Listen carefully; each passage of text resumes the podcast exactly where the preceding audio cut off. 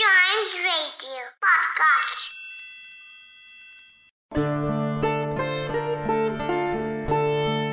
ഗണപതിയുടെ ജനനം.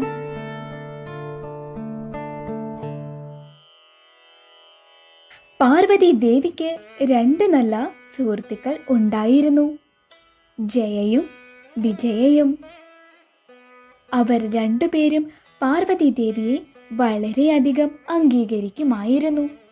അവർ കൈലാസത്തിൽ പാർവതി ദേവിയുടെ ഒപ്പമാണ് എപ്പോഴും സമയം ചിലവഴിക്കുന്നത്. പാർവതി ദേവിയും അവരെ വളരെയധികം ബഹുമാനിച്ചിരുന്നു. അവർ രണ്ടുപേരും പാർവതിക്ക് ശരിയായ ഉപദേശം നൽകും. ഒരിക്കൽ പാർവതി ദേവി അവളുടെ രണ്ട് സുഹൃത്തുക്കളോടൊപ്പം സംസാരിച്ചു കൊണ്ടിരിക്കുകയായിരുന്നു. അപ്പോൾ ജയ പറഞ്ഞു ദേവി അങ്ങയുടെ ആജ്ഞകൾക്ക് പരമാവധി പ്രാധാന്യം നൽകുന്ന ഒരു ശിവഭക്തനെ പോലെ ഒരാളെങ്കിലും വേണമെന്ന് അങ്ങ് ആഗ്രഹിക്കുന്നില്ലേ? പാർവതീദേവി ചിരിച്ചുകൊണ്ട് പറഞ്ഞു ജയ ഈ ശിവന്റെ ആയിരക്കണക്കിന് ഭക്തർ നമ്മുടേതും കൂടിയല്ലേ? പിന്നെ എന്തിനാണ് എനിക്ക് വേറൊരു ആരാധന? ഇതിനെക്കുറിച്ച് വിജയ പറഞ്ഞു ദേവി ജയയുടെ വാക്കുകൾ പൂർണമായും തെറ്റല്ല. ഈ ആയിരക്കണക്കിന് ഭക്തർ മഹാദേവന്റേതാണ്. എന്നാൽ അങ്ങ് മഹാദേവന്റെ ഭാര്യ ആയതുകൊണ്ടാണ് ഇവരെല്ലാവരും അങ്ങേയും ആരാധിക്കുന്നത്. എന്നാൽ നാളെ അങ്ങയുടെയും മഹാദേവന്റെയും കൽപ്പനകൾ തമ്മിൽ ഒരു വിപരീതം വന്നാൽ തീർച്ചയായും എല്ലാ ഭക്തരും മഹാദേവന്റെ കൽപ്പനയാണ് ആരാധിക്കുന്നത്. അതിൽ യാതൊരു സംശയവുമില്ല. പാർവതി ദേവിക്ക് ഇതല്പം വിചിത്രമായി തോന്നിയെങ്കിലും ചിരിച്ചുകൊണ്ട് ദേവി ആ കാര്യം ഒഴിവാക്കി. ദിവസങ്ങൾ കുറേ കഴിഞ്ഞു. ഒരു ദിവസം ജോലി ചെയ്ത് അവശയായി ഇരുന്നപ്പോൾ പാർവതീദേവിക്ക് വിശ്രമിക്കാൻ തോന്നി. വിശ്രമവേളയിൽ തന്നെ ആരും ശല്യപ്പെടുത്തരുതെന്ന് പാർവതീദേവി ആഗ്രഹിച്ചു. അതിനാൽ ശിവഭക്തനായ നന്ദിയെ വിളിച്ചു. പാർവതീദേവി നന്ദിയോട് പറഞ്ഞു നന്ദി ഇന്ന് എനിക്ക് അല്പം ക്ഷീണമുണ്ട്. അതിനാൽ അല്പനേരം വിശ്രമിക്കണം.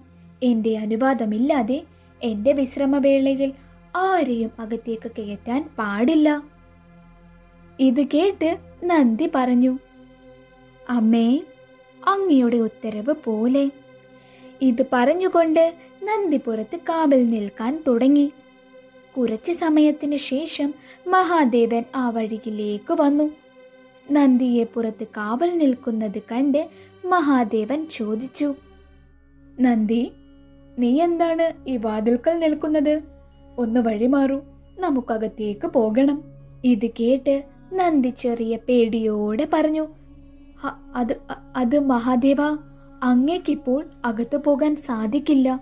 ദേവി പാർവതി വിശ്രമവേളയിലാണ്. ഒരു ശല്യവും പാടില്ല എന്ന് ദേവിയുടെ കൽപ്പനയുമുണ്ട്. ഇത് കേട്ട് മഹാദേവൻ പറഞ്ഞു അതിനെന്താണ് നന്ദി? നാം പോയി എന്റെ കാര്യങ്ങൾ ചെയ്തിട്ട് തിരികെ വരാം. നാം പോയതുകൊണ്ട് പാർവതി ദേവിയുടെ ഉറക്കത്തിൽ ഒരു ശല്യവും ഉണ്ടാകില്ല. പാപം നന്ദി! അവസാനം വഴി മാറിക്കൊടുക്കുകയല്ലാതെ വേറൊരു വഴിയും ഉണ്ടായിരുന്നില്ല. മഹാദേവൻ അകത്ത് പോയ ഉടനെ മഹാദേവന്റെ ശബ്ദം കേട്ട് പാർവതി ദേവിയുടെ ഉറക്കം എഴുന്നേറ്റു. മഹാദേവൻ പോയതിനു ശേഷം പാർവതി ദേവി ദേഷ്യത്തോടെ നന്ദിയുടെ അടുത്തേക്ക് വന്ന് പറഞ്ഞു നന്ദി നാം വിശ്രമിക്കുന്നവരെ ആരെയും അകത്തേക്ക് വിടരുത് എന്ന് ഞാൻ ആജ്ഞാപിച്ചതല്ലേ?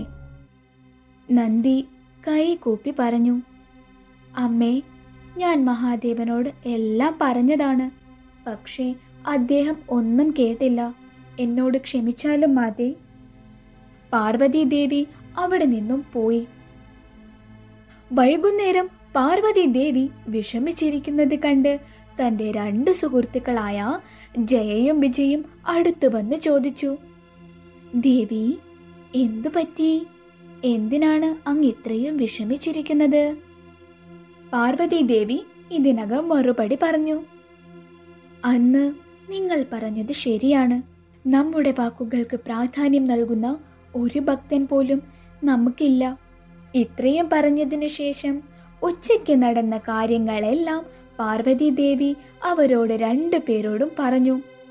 ഇതെല്ലാം കേട്ട് ജയ പറഞ്ഞു. ദേവി വിഷമിക്കല്ലേ? ഞാനൊരു പരിഹാരം പറഞ്ഞു തരാം. ഇന്ന് അങ്ങ് കുളിക്കാൻ പോകുമ്പോൾ അങ്ങയുടെ ശരീരത്തിലെ ഈ പവിത്രമായ മണ്ണ് കളയരുത്. ആ പവിത്രമായ മണ്ണ് കൊണ്ട് ഒരു ചെറിയ കുട്ടിയുടെ രൂപമുണ്ടാക്കൂ. എന്നിട്ട് അതിൽ ശ്വാസവും കൊടുക്കൂ. ആ കുട്ടിയായിരിക്കും അങ്ങയുടെ ഏറ്റവും വലിയ ഭക്തൻ. അങ്ങയുടെ വാക്കുകൾക്ക് മാത്രമേ ആ കുട്ടി ഏറ്റവും കൂടുതൽ പ്രാധാന്യവും നൽകൂ. പാർവതി ദേവിക്ക് ഇതല്പം ഇഷ്ടപ്പെട്ടു. ഈ തവണ കുളിക്കാൻ പോയപ്പോൾ പാർവതി ദേവി തന്റെ പവിത്രമായ മണ്ണ് കളഞ്ഞില്ല. പകരം അതും കൊണ്ട് ഒരു ചെറിയ കുട്ടിയുടെ രൂപമുണ്ടാക്കി. അവസാനം അതിൽ ശ്വാസവും കൊടുത്തു. കുട്ടി വളരെ മിടുക്കനും ധൈര്യവുമുള്ളവനായിരുന്നു. കുട്ടിയെ അനുഗ്രഹിച്ചുകൊണ്ട് പാർവതി ദേവി പറഞ്ഞു മോനെ നീ എന്റെ ശരീരത്തിലെ മണ്ണ് മാത്രമല്ല എന്റെ വികാരങ്ങളുടെ രൂപവും കൂടിയാണ്. ഇന്ന് മുതൽ ഞാൻ നിന്നെ എന്റെ പുത്രനായി സ്വീകരിക്കുന്നു. അതുകൊണ്ട് നിന്റെ നാമം ഗണേശൻ എന്നായിരിക്കും.